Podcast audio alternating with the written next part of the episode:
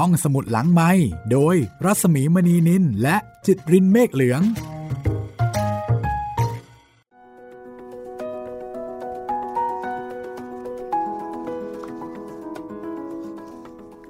สวัสดีค่ะ ต้อนรับคุณผู้ฟังเข้าสู่รายการห้องสมุดหลังใหม่นะคะ กลับมาเจอเจอกันเหมือนเดิม สวัสดีคุณจิตริน สวัสดีครับพี่หมีนามาสเตครับนามาสเตนะคะเพราะว่าตอนนี้กำลังอินอยู่กับเรื่องอินเดีย ไม่ทราบว่าคุณผู้ฟังอินเหมือนกับเราหรือเปล่า เพราะว่าวันนี้เข้าสู่ตอนที่เท่าไหร่แล้วคะ ตอนที่ 8 ตอนที่ 8 ครับพี่ ของหนังสือเล่มนี้ครับหนังสือสตรีในพุทธการต้นทานแห่งความสุข กำลังเปิดพอดีเลยครับพี่หนังสือใหญ่มาก ต้องใช้เวลานิดนึงครับ ในการที่จะพลิกหน้าปกนะคะ งานเขียนของอาทิตย์ยามเช้าค่ะ จัดพิมพ์เพื่อเป็นสูจิบัตรในงานแสดงภาพเขียนสตรีในพุทธการต้นทานแห่งความสุขค่ะ เพื่อหารายได้ จัดซื้อที่ดิน แล้วก็ทำถนนเข้าวัดพระธรรมจักรจังหวัดนครนายกก็คือพูดง่ายๆ เป็นหนังสืองานการกุศลนะคะ รายได้ทั้งหมดเลย ทำบุญค่ะทำประโยชน์ร่วมกัน ใครที่สนใจนะคะฟังแล้วชอบ ก็สามารถติดต่อ ขอทราบรายละเอียดของการสั่งจองหนังสือได้ ที่เพจ สตรีในพุทธการต้นทานแห่งความสุขนะคะ ติดต่อไปที่เพจนี้เลยค่ะ แต่ถ้าเกิดว่าอยากฟังคนอ่านให้ฟัง ก็ฟังเราไปก่อนนะคะ ครับผมเล่มนี้เราอ่านจนจบนะครับ 14 นางค่ะ ครับผม ตอนนี้ไปแล้วตอนนี้สองสามตอนนี้หยุดนางที่ 4 ครับนางที่ 4 ทั้งที่นางที่ 4 ยังไม่จบดีนะคะ ใช่ครับ กับเรื่องราวของนางวิสาขา เป็นหนึ่งนางที่มีประวัติยาวนานมาก เรียกว่าเป็นหนึ่งคนที่เราได้รับทราบชีวิตตั้งแต่เด็กไปจนถึงตอนเป็นสาวเลย เดี๋ยวถึงตอนแก่เลยค่ะ โอ้โห ค่ะ สุดยอดเลยครับพี่ เรื่องของนางวิสาขาค่อนข้างเยอะ คือมีเรื่องราวมีข้อมูลพอสมควรทีเดียวนะคะละเอียดด้วยนะพี่ ใช่ค่ะ ก็ถือได้ว่าเป็นเซเลบริตี้เป็นสตรีคนสำคัญในสมัยพุทธกาลนะคะครับคือไม่ได้เป็นภิกษุณีไม่ได้บวชเป็นฆราวาสนี่แหละค่ะ เป็นคารวาสแล้วก็เป็นอุบาสิกาคนสำคัญ แล้วก็เป็นคนที่ สวยมาก แล้วก็เป็นคนที่รวยมากนะคะ แต่เห็นพี่หมีว่าช่วงชีวิตนี้ของนางวิสาขาจะเป็นช่วงชีวิตที่ต้องเรียกว่าตบตีไหมพี่กับ ตบตีทางสติปัญญาอ่าไม่ได้ถึงขั้นลงไม้ลงมือแบบนั้นนะคะคนางเป็นคนฉลาด เพราะฉะนั้นก็จะใช้สติปัญญาเนี่ยในการตบตีทางความคิดเพื่อที่จะตบตีบางสิ่งบางอย่างให้เข้ารูปเข้ารอย อย่างที่ควรจะเป็นแล้วก็เป็นไป ด้วยความเมตตาในการที่จะช่วยเหลือพ่อสามีค่ะ หรือถ้าพูดภาษาชาวบ้านก็คือพ่อผัวพ่อผัวนะคะ เพราะว่าในสังคมของอินเดียเนี่ยผู้หญิงต้องแต่งงานแล้วก็ไปอยู่บ้านของสามีครับ ซึ่งโดยทั่วไปก็มักจะมีปัญหากับแม่สามีเหมือนกับทางจีน แต่ทางนี้ จะค่อนข้างดุเดือดเลือดพร่านนะคะครับ แต่ว่ากรณีของนางวิสาขาเนี่ยกลับมามีปัญหากับพ่อสามีค่ะทำไมถึงเป็นเช่นนั้นวันนี้ต้องฟังกัน แต่วันนี้จะเริ่มต้นจากการที่ธนัญชัยเศรษฐี จะให้โอวาดก่อนที่ลูกสาวเนี่ยจะจากอกพ่ออกแม่นะคะ แล้วก็ไปอยู่บ้านของสามีค่ะ แล้วก็คำสอนของธนัญชัยเศรษฐีนี่เองที่มีการเล่าขานสืบต่อกันมานะคะ ว่าเนี่ยนะเวลาที่แต่งงานแต่งการแล้วไปอยู่บ้านของสามีแล้วเนี่ยคนเป็นภรรยาที่ดีควรจะปฏิบัติอย่างนี้นี่นี่นี่แต่ว่าในยุคนี้สมัยนี้นะคะ ก็อาจจะมีข้อถกเถียง อาจจะมีการไม่ยอมรับในบางเรื่อง หรือไม่อย่างไร อันนี้ต้องลองฟังดูนะคะ ตอนที่แล้วเราค้างเอาไว้ตรงนี้นะคะ ครับผมอ่าวันนี้ถ้าใครอยากรู้นะคะ ว่าธนัญชัยเศรษฐีสอนนางวิสาขาว่าอย่างไร ติดตามฟังได้เลยค่ะ กับตอนที่ 8 นะคะ ของหนังสือสตรีในพุทธการต้นฐานแห่งความสุขโดยอาทิตย์ยามเช้าค่ะ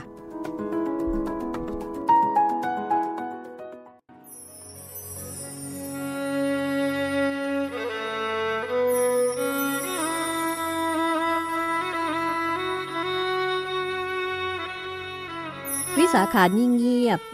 ตั้งใจฟังสิ่งที่บิดากำลังจะกล่าว เธอรู้จักดีว่า พ่อของเธอนั้นธนันชัยเศรษฐีเป็นคนใจใหญ่ เป็นคนจริงจัง คิดและทำทุกสิ่งทุกอย่าง เป็นระบบมีระเบียบแบบแผน มุ่งตรงสู่จุดหมายที่วางไว้อย่างเด็ดเดี่ยว ดังนั้น สิ่งที่พ่อกำลังจะพูดกับนาง จะต้องเป็นสิ่งที่สำคัญมากอย่างแน่นอน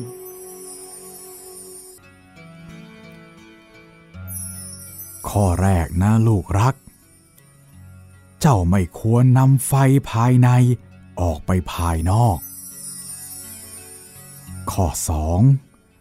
ไม่ควรนำไฟภายนอก เข้ามาภายใน 3. ควรให้ แก่คนที่ให้เท่านั้น 4. ไม่ควรให้ แก่คนที่ไม่ให้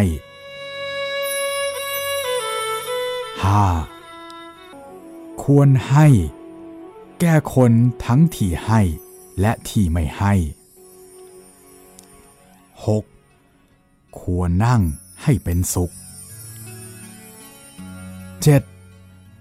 ควรบริโภคให้เป็นสุข 8. ควรนอนให้เป็นสุข 9. ควรบำเรอไฟ 10. ควรนอบน้อมเทวดาภายใน นี่คือโอวาสิบประการ ที่พ่อขอมอบให้กับลูก วิสาขาขยับตัวก้มลงกราบแทบเท้าของบิดา ในขณะที่สองพ่อลูกคุยกันเป็นการส่วนตัวนั้น บุคคลซึ่งพักอยู่ในห้องข้างๆ ได้เอาหูแนบฝา แล้วก็แอบฟังสิ่งที่ธนัญชัยเศรษฐี บอกกับบุตรสาวด้วยความอยากรู้อยากเห็น แต่ก็ต้องถึงกับนิ่งอึ้งในสิ่งที่ได้ยิน เพราะไม่อาจเข้าใจอะไรได้เลย แถมยังรู้สึกว่า ช่างเป็นบทสนทนาที่แปลกประหลาด แล้วก็ดูลึกลับพิกล วันรุ่งขึ้น ในยามเช้าธนัญชัยเศรษฐีเรียกไพร่พลในระดับหัวหน้าทั้งหมดให้มาประชุม หลังจากที่ตั้งกระดุมพีขึ้น 8 คนแล้ว เขาได้ประกาศท่ามกลาง ราชเสนาและต่อหน้ามิคารเศรษฐี ว่า ต่อไปภายภาคหน้า หากมีการกล่าวหาอันใด เกิดขึ้นแก่ธิดาของเราภายในเมืองสาวัตถีที่นางย้ายไปอยู่อาศัย พวกท่านทั้งแปดคน จะต้องเป็นผู้ค้ำประกัน และชำระสะสางคดี เพื่อให้ความเป็นธรรมกับธิดาของเรา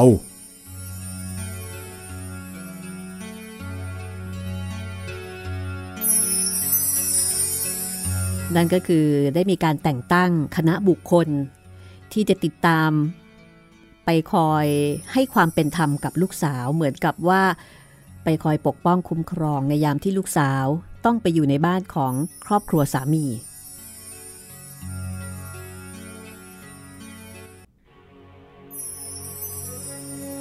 ในขณะนั้น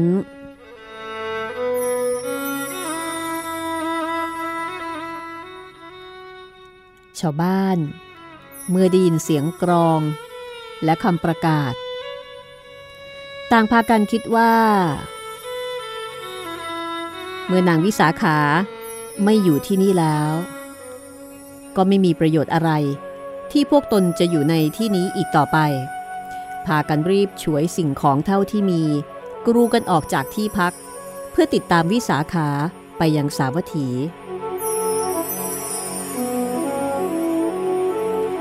ในส่วนมิคารเศรษฐีซึ่งนั่งอยู่ในยานหลังขบวน พอแลเห็นผู้คนมากมาย เดินบ้างวิ่งบ้าง อบพยพตามมาเช่นนั้น เขาก็ถามด้วยความสงสัย ว่าคนพวกนี้เป็นใคร พอได้รับคำตอบว่า เป็นท่าชายหญิงของลูกสะพ้ายมีคารเศรษฐีก็ไม่พอใจ ด้วยความรู้สึกว่าใครจะเลี้ยงดูผู้คนมากมายขนาดนี้ได้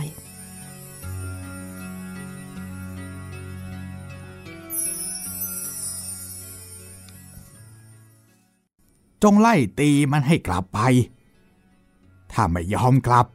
พวกเจ้าก็ต้องช่วยกัน ชุดลากมันออกไป มีคนไปแจ้งเรื่องนี้แก่วิสาขา นางต้องลงมาจากรถ แล้วก็เดินมาหามิคารเศรษฐี พร้อมกับกล่าวห้าม คุณพ่ออย่าห้ามบุคคลพวกนี้เลยค่ะ ดิฉันจะเลี้ยงดูแล้วก็ให้อาหารแก่พวกเขาเอง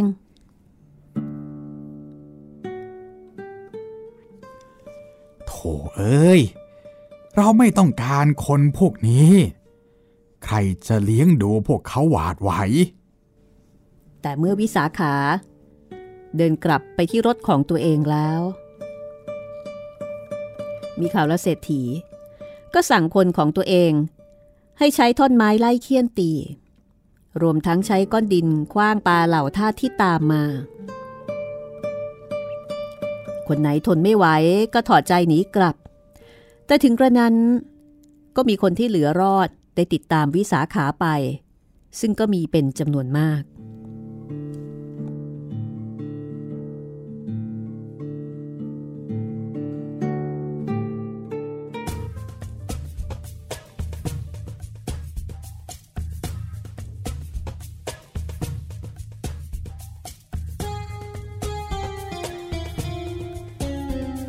เพียงวันแรก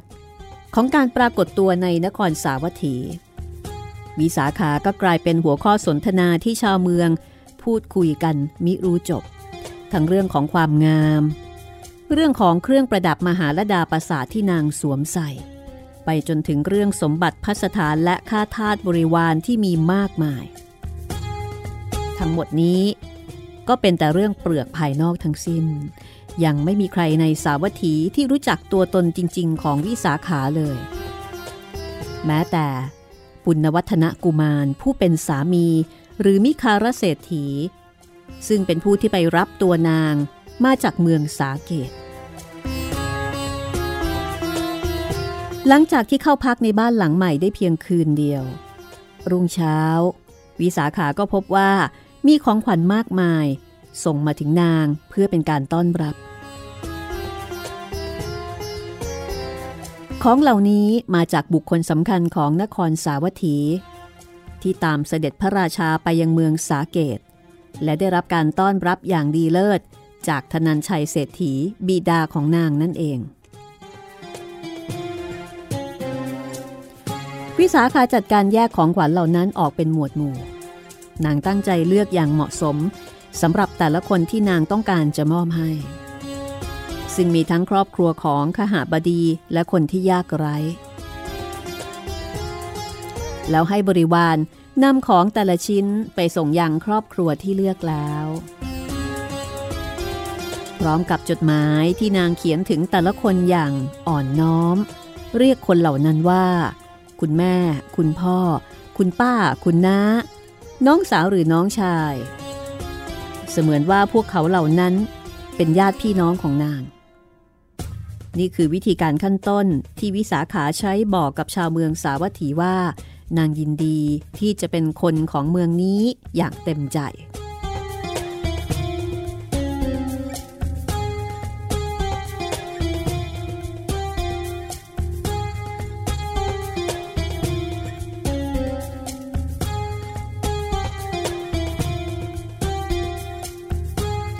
วันหนึ่ง ในเวลาเที่ยงคืน ขณะที่วิสาขาหลับสนิท สาวใช้ต้นห้องก็มาปลุก แล้วก็แจ้งแกนางสั้นๆว่า แม่ลาท้องแก่ คลอดลูกแล้ว วิสาขารีบลุกจากที่นอน เดินตามสาวใช้แล้วก็ทาสอีกกลุ่มหนึ่ง เดินถือโคมไฟ ไปยังคอกของแม่ลา ลาตัวนี้วิสาขาเห็นมันในระหว่างการเดินทางจากสาเกตมาสาวัตถี ตอนนั้นก็สะดุดใจว่ามันท้องแก่มากแล้ว แต่ก็ยังอุตส่าห์หอบหิ้วลูกในท้องตามนางมา มันเป็นแม่พันธุ์ของม้าอาชาในตัวที่วิสาขาใช้อยู่เป็นประจำ นางจึงสั่งคนงานให้ช่วยกันดูแล แล้วก็ให้แจ้งกับนางทันทีหากมันคลอดลูก ไม่ว่าจะเป็นเวลาใดก็ตาม เมื่อไปถึงคอก นางสั่งให้นางทาตต้มน้ำร้อนเพื่อผสมทำน้ำอุ่น จากนั้นลงมือเช็ดตัวแม่ลาด้วยตนเอง เสร็จแล้วเอาน้ำมันลูบไล้ เพื่อให้แม่ลาสบายตัวด้วยความมีเมตตา เมื่อเห็นว่าลาแม่ลูกปลอดภัยมีที่นอนอบอุ่นดีแล้ว นางก็กลับมายังเรือนของตน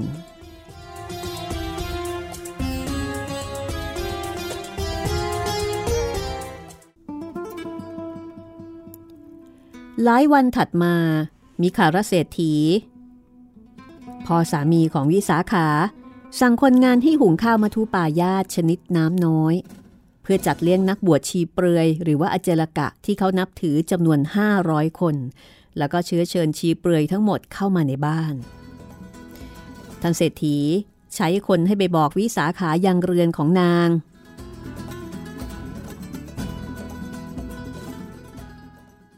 ขณะนี้ พระอรหันต์ทั้งหลายกำลังรับอาหารอยู่ ขอให้นางรีบมาทำการสักการะเพื่อความเป็นมงคลเถิด พอวิสาขาได้ยินคำว่าพระอรหันต์นางก็มาเกิดความชุ่มชื่นใจ รีบเดินมายังเรือนของพ่อสามีด้วยหัวใจที่ร่าเริง หวังใจว่าจะได้พบพระอรหันตสาวกของพระพุทธเจ้า แต่นางไม่ได้ทราบเลยว่า พระพุทธเจ้าและพระสาวกนั้นไม่ได้อยู่ในสายตาของมิคาราเศรษฐีผู้เป็นพ่อสามีเลย คือมิคาราเศรษฐีเนี่ยไม่ศรัทธาในพระพุทธเจ้า แต่ศรัทธาในนักบวชที่เป็นลัทธิชีเปลือย ซึ่งอินเดียในขณะนั้นก็เต็มไปได้วยเจ้าลัทธิต่างๆ มากมาย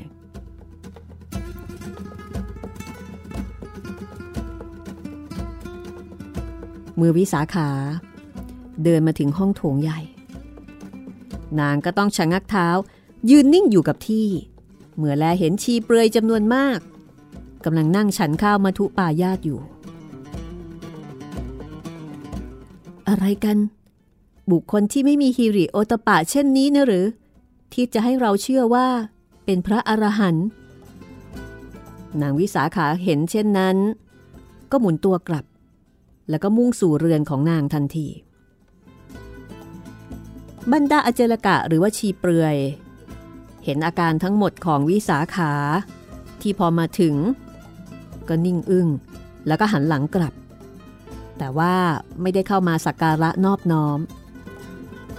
ก็ไม่พอใจ หันมาต่อว่ามิคารเศรษฐีพ่อสามีของวิสาขาทันทีท่านก็หาบดี ท่านไม่มีหนทางหาหญิงอื่นมาเป็นสะพ้ยแล้วเหรอ จึงรับเอาสาวิกาของสมณะโคดม ที่จัดเป็นกาลกินฮีตัวสำคัญมาไว้ในเรือนเช่นนี้ ทางที่ดีนะ ท่านจงขับไล่นางออกไปจากเรือนเสียโดยเร็วที่สุดเถอะ เพื่อความเจริญของตัวท่านเอง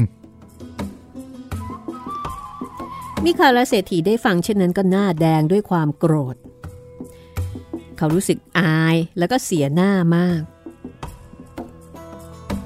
คิดในใจว่า ลูกสะพ้ยทำเช่นนี้ช่างบังอาจนัก กล้าลบหลู่ดูแคลน สิ่งที่บรรพบุรุษของเขานับถือสืบเนื่องต่อๆมา นับร้อยปี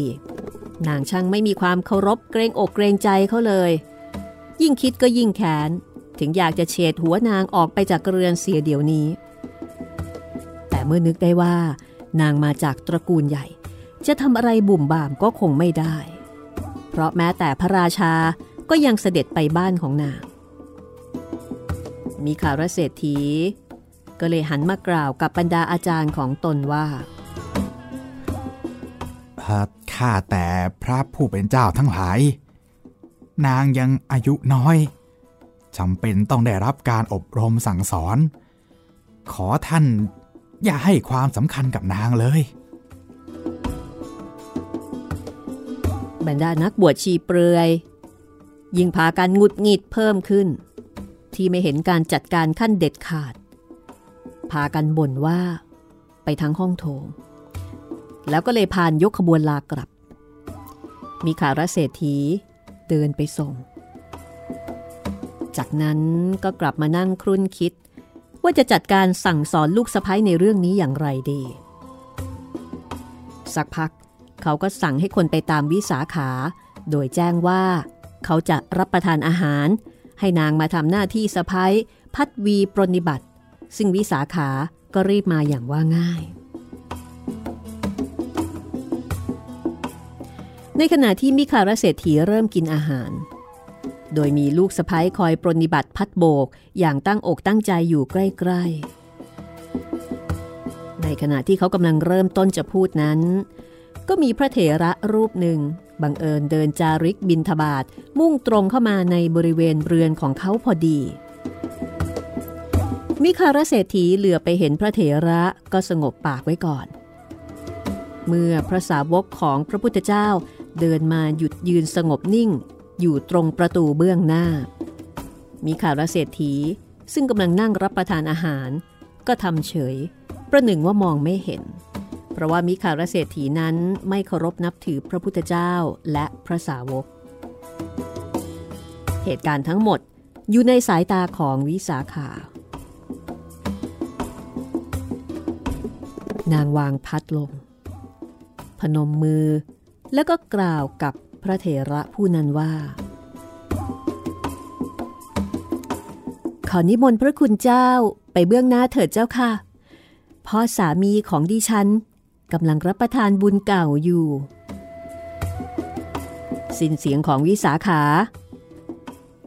มีคารเศรษฐีก็กระแทกภาชนะอาหารลงบนตังดังโครม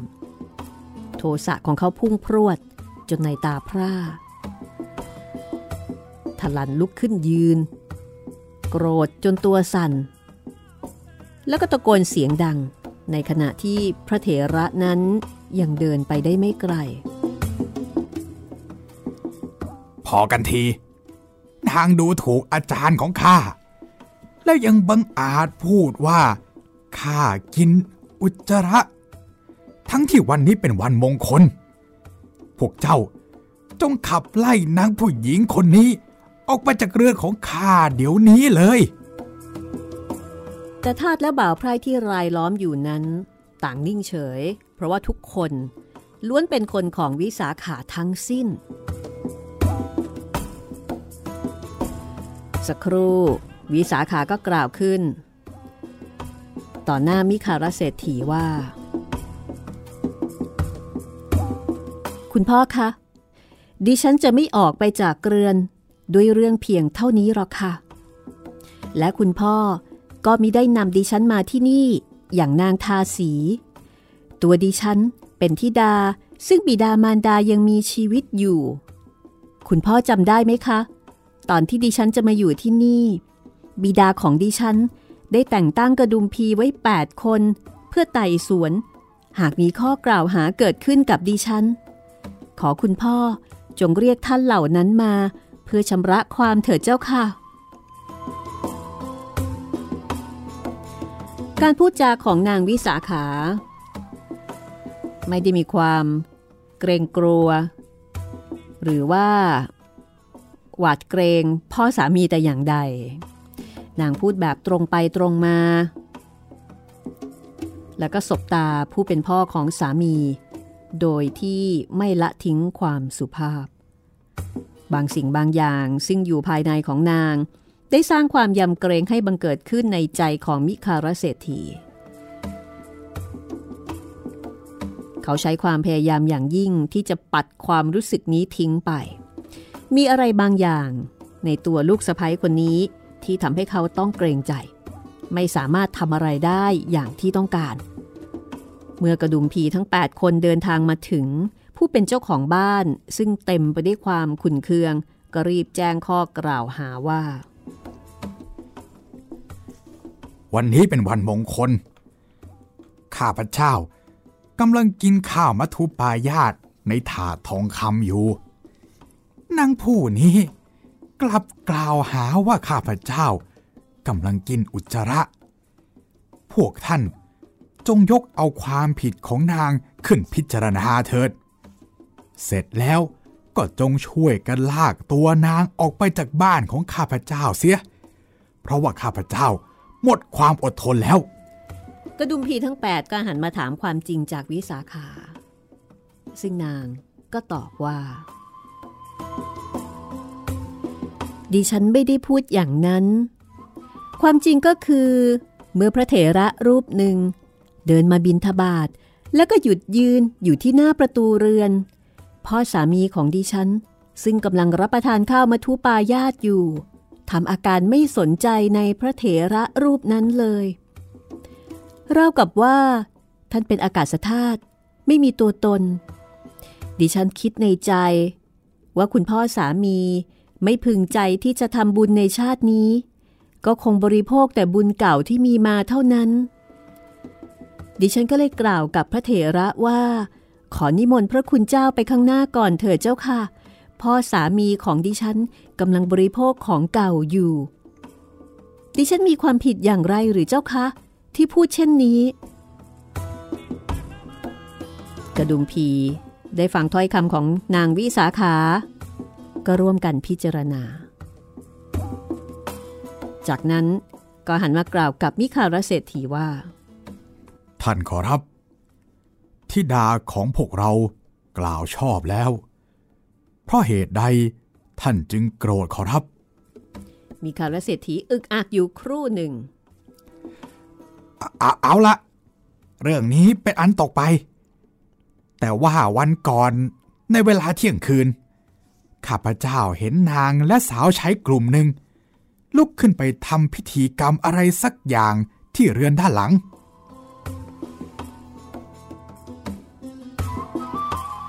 มีเรื่องใหม่เกิดขึ้นมาอีกแล้ว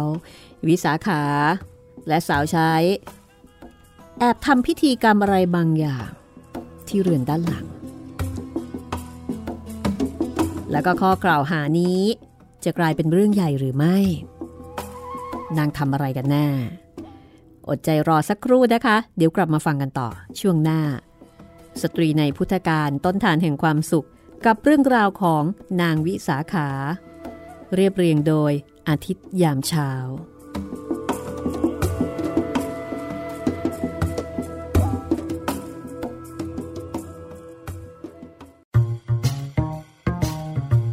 ห้องสมุดหลังไม้โดยรัสมีมณีนินและจิตรินเมฆเหลือง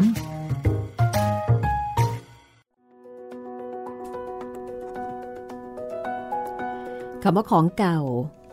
ก็ถูกตีความว่า อ๋อ นี่แกหาว่าฉันกินอุจจาระอยู่หรือไง อันนี้หูหาเรื่องหรือเปล่าครับเนี่ย คือใช้คำว่าของเก่า ครับ ก็ไม่พอใจ ตอนนี้รู้สึกว่ามีข่าวและเศรษฐีก็จ้องจะหาเรื่องลูกสะพ้ยแล้วล่ะ คนเราพอไม่ถูกใจกัน พอคือไม่ถูกชะตากันน่ะทำอะไรก็ผิดไปหมด และคราวนี้ก็คือก็คือหาเรื่องอะ่ะ แล้วก็คงจะคอยจับจ้องมองใช่ไหมว่าเอ๊ะตกลงทำอะไรครับ ก็ต้องบอกว่าธนันชัยเศรษฐีเนี่ยก็มองขาดนะคะ แล้วก็เป็นคนรอบคอบมาก เพราะว่าปกติแล้ว ชีวิตของผู้หญิงอินเดีย ที่ต้องติดตามสามีไปอยู่ในครอบครัวของสามี โดยทั่วไป ถ้าไม่โชคดีจริง ๆนะคะ ก็จะเจอเจอคือ คือไปอยู่บ้านเขา เพราะฉะนั้นก็จะเจอเจอปัญหากับแม่สามี พ่อสามีคือเขาจะทำอะไรก็ได้ เพราะว่าตัวเองหัวเดียวกระเทียมลีบใช่ไหมครับ แต่ธนันชัยนี่ฉลาดมาก คือ back back มี backup ไว้ก่อน อ่าตั้งไว้เลย ว่าจะมาทำอะไรลูกสาวของฉันง่ายๆ เนี่ยไม่ได้นะ จะมาโขกสับไม่ได้ครับนอกจากเบ่าวไพร่บริวารที่ติดตาม ไป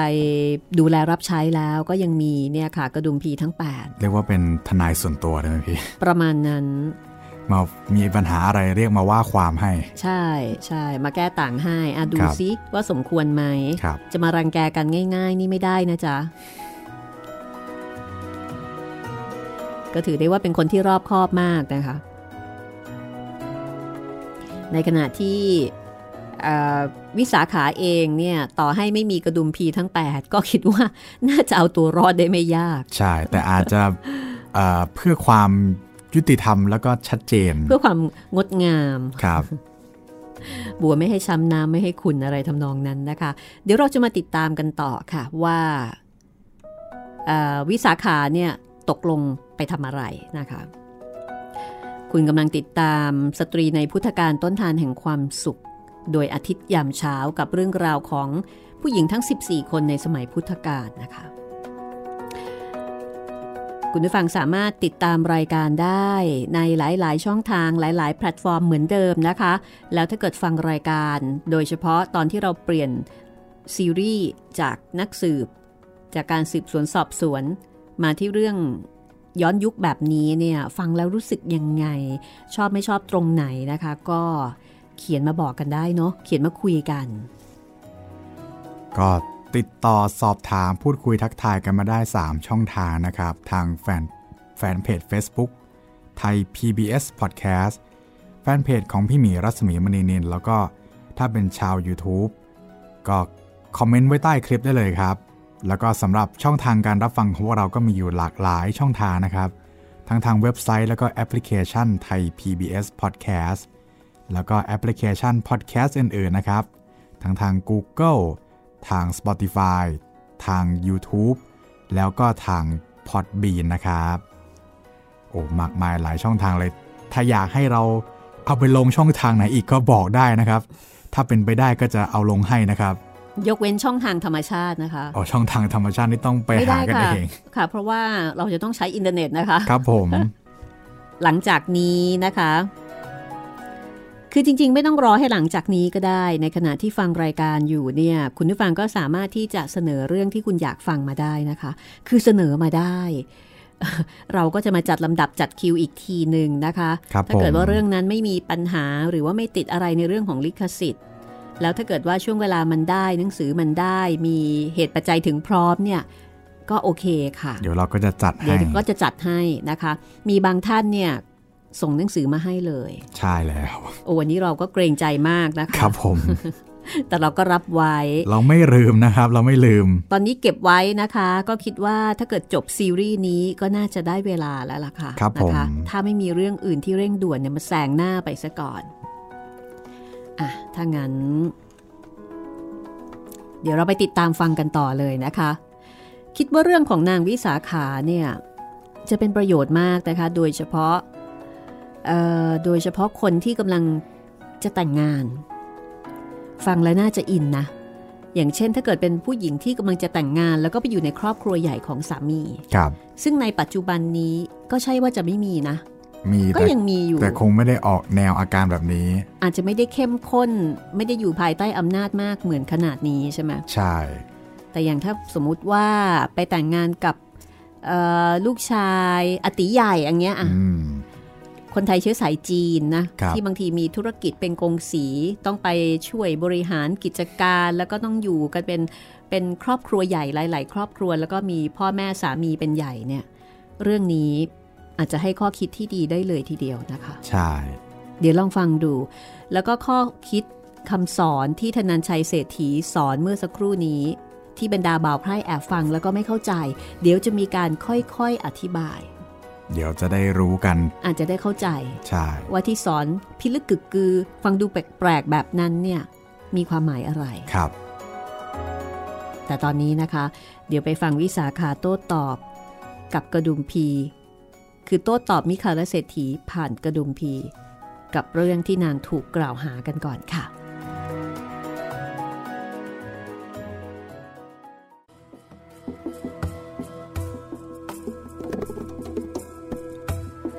เมื่อกระดุมพีหันมาขอคำอธิบายจากวิสาขาเธอก็ตอบว่า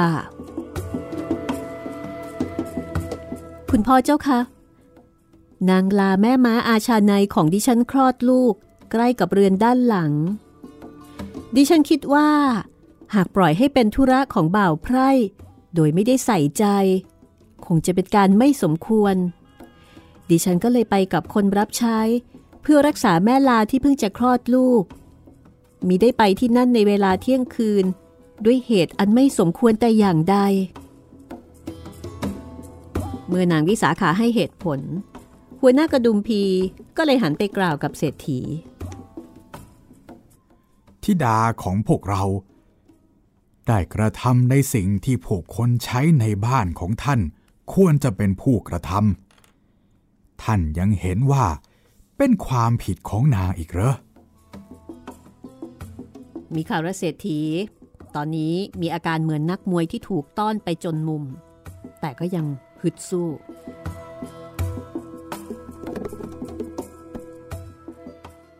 ถ้าเรื่องนี้นางจะไม่มีความผิดก็ช่างเถอะ แต่ว่าก่อนที่นางจะย้ายจากสาเกตมาอยู่ที่นี่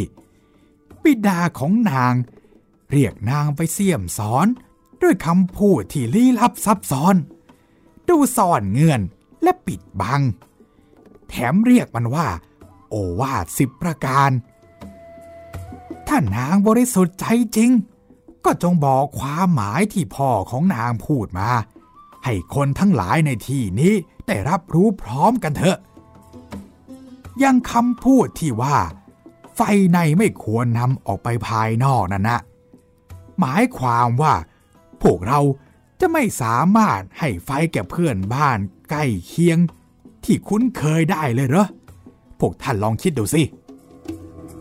วิสาขาได้ฟังก็รู้ว่าพ่อสามีคงแอบได้ยินสิ่งที่บิดาของนางสอน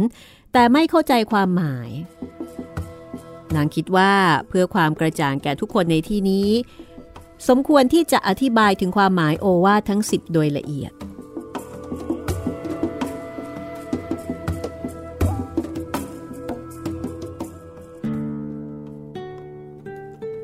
คุณพ่อทุกท่านเจ้าคะสิ่งที่บิดาสั่งสอนดิฉันมานั้น แท้จริงแล้วมีความหมายลึกซึ้งมาก ทั้งนี้ ก็เพื่อการอยู่ที่เป็นสุขของตัวดิฉันและครอบครัว ดิฉันจะขออธิบายให้กระจ่างดังนี้ ข้อแรก ท่านสอนว่า ไฟในไม่ควรจะนำออกไปภายนอก ข้อนี้หมายถึง ถ้าดิฉันได้เห็นความไม่ดีของพ่อสามี แม่สามี หรือว่าตัวสามีเอง จะต้องไม่นำออกไปพูดภายนอก เพราะไม่มีไฟใด จะร้ายเท่ากับไฟชนิดนี้ มีคารเศรษฐีขยับปากจะพูด แต่ก็ไม่รู้ว่าจะพูดอะไรดี วิสาขาก็เลยพูดต่อถึงโอวาทข้อถัดไป คือไม่ควรนำไฟภายนอกเข้ามาภายใน แล้วอธิบายความหมายว่า ถ้าเพื่อนบ้านชายหญิงคนใด พูดจาตำหนิติเตียนพ่อสามีแม่สามี หรือตัวของสามีเอง ก็จงอย่านำถ้อยคำของบุคคลเหล่านั้นมาพูด เพราะไม่มีไฟใดจะร้ายเหมือนไฟชนิดนี้เช่นกันคำสอนที่ว่าควรให้แก่คนทั้งหลายที่ให้เท่านั้น ข้อนี้มีความหมายว่า ผู้ใดก็ตามที่หยิบยืมสิ่งของเครื่องใช้ต่างๆไป แล้วนำมาส่งคืน ก็ควรจะให้แก่คนเหล่านั้น ส่วนข้อที่บอกว่า ไม่ควรให้แก่คนที่ไม่ให้ หมายถึงคนใดก็ตาม ที่เคยหยิบยืมข้าวของเครื่องใช้ไป แล้วไม่ส่งคืน ก็ไม่ควรจะให้แก่คนคนนั้น ส่วนข้อที่ว่า ควรให้แก่คนทั้งที่ให้และไม่ให้ หมายถึงเมื่อญาติและมิตรที่ยากจนขัดสนมาหา ถึงบุคคลเหล่านั้นจะใช้คืนหรือไม่ก็ตาม ก็ควรจะอนุเคราะห์ แก่ญาติมิตรเหล่านั้น ส่วนข้อที่ว่า ควรนั่งให้เป็นสุข หมายความว่า แม้นั่งในที่ที่มองเห็นพ่อสามีแม่สามีและสามีแล้ว หากตัวเราจะต้องลุกขึ้นบ่อยๆ ก็ไม่ควรนั่ง เพราะจะเป็นการนั่งที่ไม่เป็นสุข ข้อที่บอกว่าควรบริโภคให้เป็นสุข หมายถึงไม่ควรบริโภคก่อนพ่อสามีแม่สามีและก็ตัวสามี แต่ควรจะดูแลให้ท่านเหล่านั้น ได้รับอาหารอย่างบริบูรณ์เพียงพอเสียก่อน ตัวเองจึงรับประทานในภายหลัง ส่วนข้อที่ว่าควรนอนให้เป็นสุข หมายความว่าไม่ควรจะเข้านอนก่อนพ่อแม่ของสามีและตัวสามี ควรปฏิบัติหน้าที่ที่พึงกระทำแก่ท่านเหล่านั้นให้เรียบร้อยก่อน แล้วตัวเองจึงค่อยเข้านอน ส่วนข้อที่ บอกว่า ควรบำเรอไฟ ข้อนี้หมายถึง ควรจะยกย่องพ่อแม่ของสามีและตัวสามี ให้เป็นเหมือนกับการบูชากองไฟและพญานาค ส่วนข้อสุดท้ายที่บอกว่า ควรนอบน้อมเทวดาภายใน หมายถึงควรจะเห็นพ่อแม่ของสามีและตัวสามีเป็นเสมือนเทวดา นี่คือคำสอนของธนัญชัยเศรษฐีที่มอบให้กับลูกสาว ในการที่เข้ามาเป็นสมาชิกใหม่ แล้วก็มาอยู่ในบ้านของสามี ซึ่งประกอบไปด้วยพ่อแม่สามี แล้วก็บ่าวไพร่บริวารของฝ่ายครอบครัวใหม่ ก็สะท้อนถึงค่านิยมวิธีคิด ของสังคมอินเดียโบราณ มีข่าวและเศรษฐีได้ฟังดังนั้นก็ถึงกับนิ่งงันอ้ำอึ้งอึกอัก หัวหน้ากระดุมพีก็เลยบอกว่า ท่านเศรษฐี วิสาขา มีความผิดข้ออื่นใดให้พิจารณาอีกหรือไม่ขอรับ ความผิดอย่างอื่นไม่มี ถ้าเช่นนั้น ท่านจะให้ขับไล่นางออกไปจากเรือน ด้วยเหตุผลข้อใดขอรับ มีคารเศรษฐี นึกไม่ออก ว่าจะกล่าวสิ่งใดต่อไป ไม่รู้จะพูดอะไร ไปไม่เป็น วิสาขาก็เลยถือโอกาส กล่าวกับเหล่ากระดุมพีเหล่านั้นว่า ในเบื้องต้นที่มีข้อกล่าวหา ดิฉันคิดว่ายังไม่เหมาะสมที่จะไปจากที่นี่ เพราะว่าบิดาของดิฉันได้มอบหมายดิฉันไว้กับพวกท่าน บัดนี้เมื่อชำระความจบสิ้นลงเรียบร้อยแล้ว ก็ชอบด้วยเหตุผลที่ดิฉันสมควรจะไปได้แล้วเจ้าค่ะ จากนั้นวิสาขา ก็หันไปสั่งเบ่าไพร่ พวกเจ้าจงช่วยกันจัดเตรียมยานพาหนะ แบ่งหน้าที่กันเก็บ แล้วก็ขนย้ายข้าวของ เราจะเดินทางกลับสาเกตโดยเร็วที่สุด ปรากฏว่า มีคาลเศรษฐี ซึ่งเป็นต้นเหตุของเรื่อง เมื่อได้ยินวิสาขาบอกว่านางจะกลับบ้าน ความหวาดวัน ก็พรั่งพรูออกมา เขาเกิดความหวาดกลัว ว่าเขาจะเอาเหตุผลอะไร กราบบังคมทูลพระราชา ว่าทำไมนางวิสาขาต้องไปจากสาวัตถี และเขาจะตอบคำถามธนัญชัยเศรษฐีได้อย่างไร แล้วไหนจะต้องมีปัญหากับปุณวัฒนกุมารลูกชายของตัวเองอีก แล้วยังจะต้องตากหน้ากับคำซุบซิบนินทาของชาวเมือง ไม่ว่าจะพิจารณาด้านไหน ก็ดูเหมือนว่าเขาจะต้องเผชิญกับศึกหนักทั้งสิ้น โจทย์ได้กลายเป็นจำเลยเสียเองแล้ว เขาเหลือบมองกระดุมพีทั้ง 8 ด้วยสายตาวิงวอน เอ่ยปากขอร้องว่าอย่าเพิ่งกลับไปเลย แล้วก็หันมากล่าวกับวิสาขาว่า ลูกเอ้ยพ่อคิดและพูดออกไปด้วยความไม่รู้ ขอลูกจงยกโทษให้พ่อด้วยเถิด วิสาขาพนมมือขึ้นก่อนจะกล่าวกับพ่อสามีว่า คุณพ่อเจ้าขาโทษใดๆสำหรับท่าน ดิฉันไม่ได้นึกถึงเลยเจ้าค่ะ แต่ดิฉันเป็นธิดา ซึ่งมาจากตระกูลที่มีความเชื่อ และความศรัทธาอย่างมั่นคง ในพระพุทธศาสนา ดิฉันไม่อาจจะอยู่ได้ โดยละเว้นจากการบำรุงพระภิกษุสงฆ์และพระศาสนาเจ้าค่ะ วิสาขาพูดยังไม่ทันจะจบ มิขาและเศรษฐีก็ถึงกับละล่ำละลัก ลูกเอ้ย เจ้าเจ้าจงอยู่ที่นี่เถิด อย่าได้กลับไปสาเกตเลย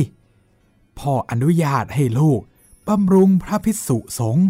และพระพุทธศาสนา ตามที่ใจของลูกปรารถนาได้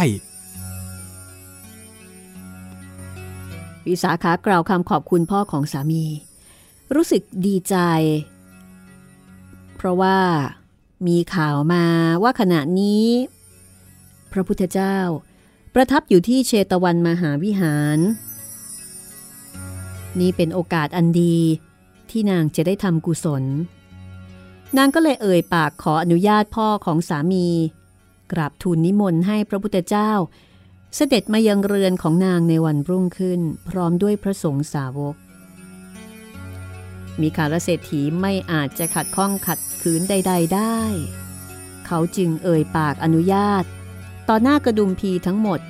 โดยปราศจากเงื่อนไขใด ๆ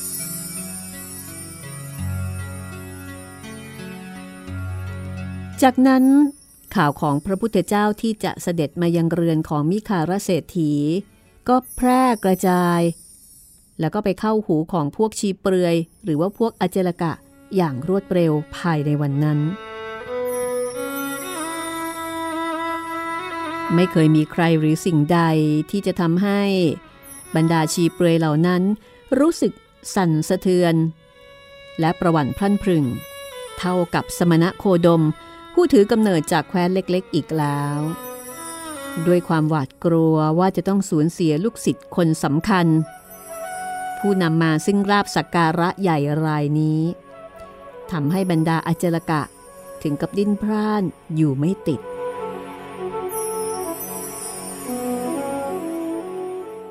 เราต้องเสียสาวกไปในทุกเมือง ที่สมณะโคโดมเหยียบผ่าน ครั้งนี้ เราต้องช่วยกันคิดช่วยกันท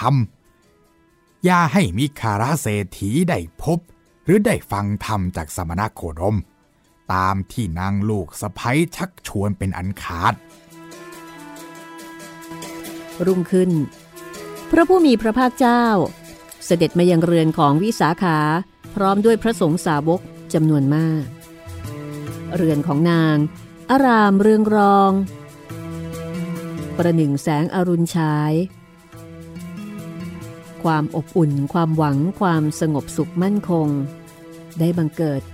กับใจทุกดวงที่เฝ้ารับเสด็จ วิสาขาให้คนไปแจ้งพ่อของสามี ว่าขณะนี้นางได้จัดเตรียมเครื่องสักการะไว้พร้อมแล้ว ขอเรียนเชิญให้มิคารเศรษฐี ได้มาถวายสักการะ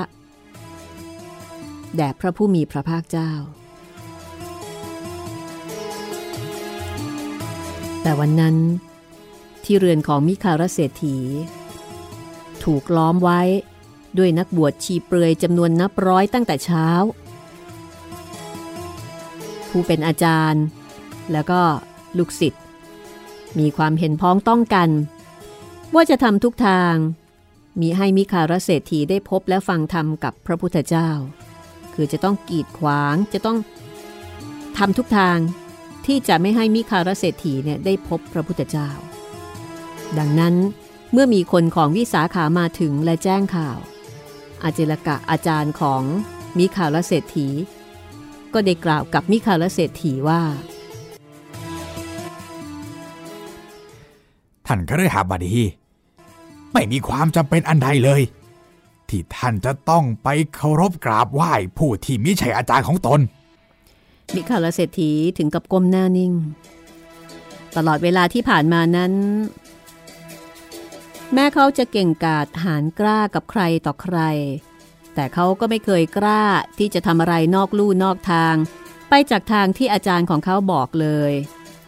ความเชื่อความศรัทธา แล้วก็ความยำเกรง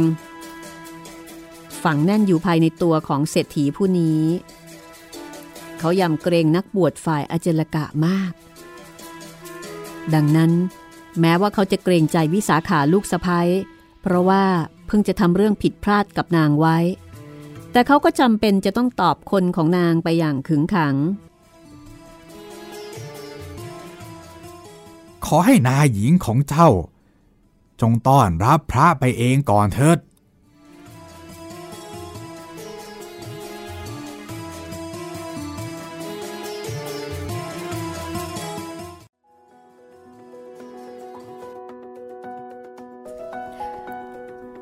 ก็ค้างเอาไว้ตรงนี้ก่อนก็แล้วกันนะคะกำลังมันเลยพี่ เหมือนกำลังประฝีมือกันอยู่นะคะ ครับผม ชิงไว้ชิงชิงพริบไหวชิงพริบว่าใครจะเหนือกว่ากัน ใครจะพลาดก่อนกันจะดูเหมือนว่าทางฝ่ายมิคาลเศรษฐีก็ค่อนข้างจะกลัวเอ่อฝ่ายนักบวชชีเปลือย ซึ่งตัวเองเนี่ยเคารพนับถือมานานครับ ทางฝ่ายนั้นก็เกรงว่าจะสูญเสียมวลชนนะคะครับจริง ๆ อันนี้ไม่ใช่มวลชนต้องบอกว่าเป็นสปอนเซอร์รายใหญ่ ถูกต้อง เพราะว่าเป็นเศรษฐี เป็นอู่ข้าวอู่น้ำไม่มีนี่ลำบาก แย่เลยนะคะ จะไม่ได้กินของดีๆ จะไม่มีสปอนเซอร์รายใหญ่ประมาณนั้น และที่ผ่านมาก็คงจะสูญเสียสปอนเซอร์รายใหญ่ หลายเจ้าแล้วหลายเจ้าแล้วนะคะที่หันไปเคารพนับถือพระพุทธเจ้า ซึ่งในยุคนั้นสมัยนั้นก็ต้องบอกว่าพระพุทธเจ้านี่เหมือนกับเป็นนักปฏิวัติเลยทีเดียวนะคะ เป็นปฏิวัติทางความคิด คลื่นลูกใหม่ มากค่ะครับล้ำมากๆด้วย แล้วก็บรรดาเอ่อเรียกว่าเจ้าลัทธิต่างๆ ในยุคนั้นก็คงจะพากันสั่นสั่นไหวหวั่นไหวแล้วก็สั่นคลอนทางความคิดกันโอ้โหสะเทือนเลื่อนลั่นล่ะค่ะ ครับ จริงๆนี่อ่านมาถึงตรงนี้นี่ผมแอบสงสารมิคาลาเศรษฐีนะครับพี่ ทำไมอะ เพราะว่าทั้งขึ้นทั้งล่องอะครับอ๋อไม่ว่าจะไปทางไหนก็โดนเจ็บหมดโดนทั้งคู่ ถ้าจะอืมอะนั่นก็อาจารย์นี่ก็ลูกสะพ้ยแล้วเป็นลูกสะพ้ยที่แบบ ไม่ธรรมดา ไม่ธรรมดา มาพร้อมกองกำลังของตัวเอง ต้องยอม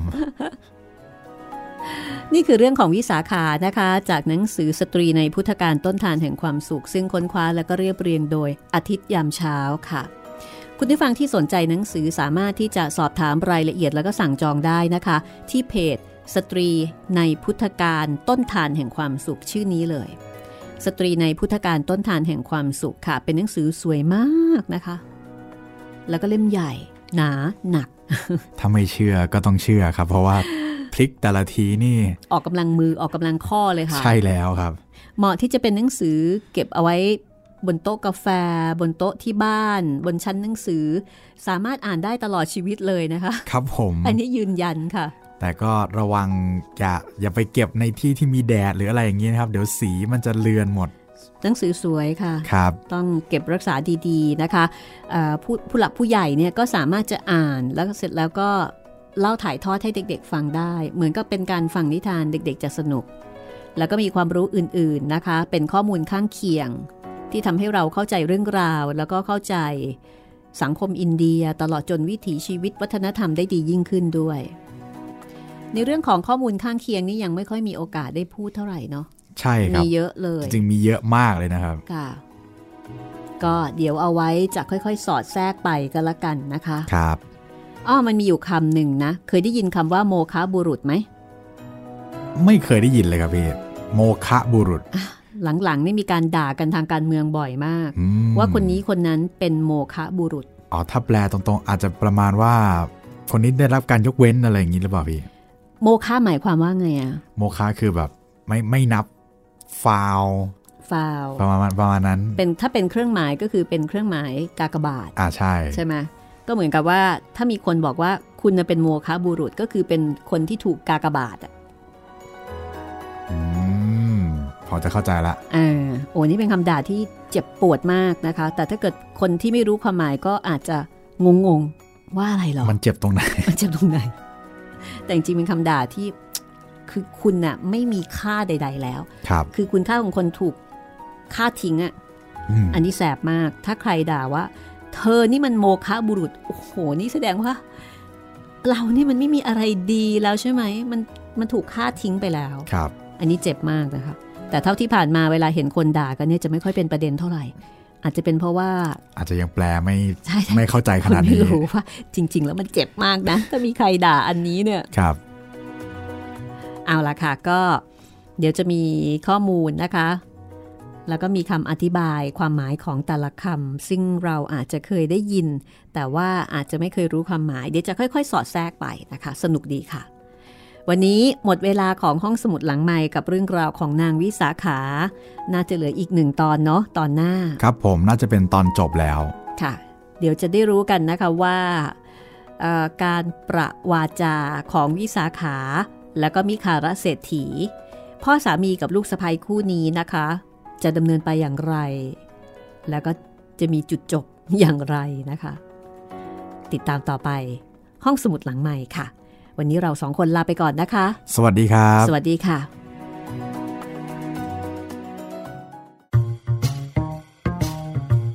ห้องสมุดหลังไม้โดยรัสมีมณีนินและจิตรินเมฆเหลือง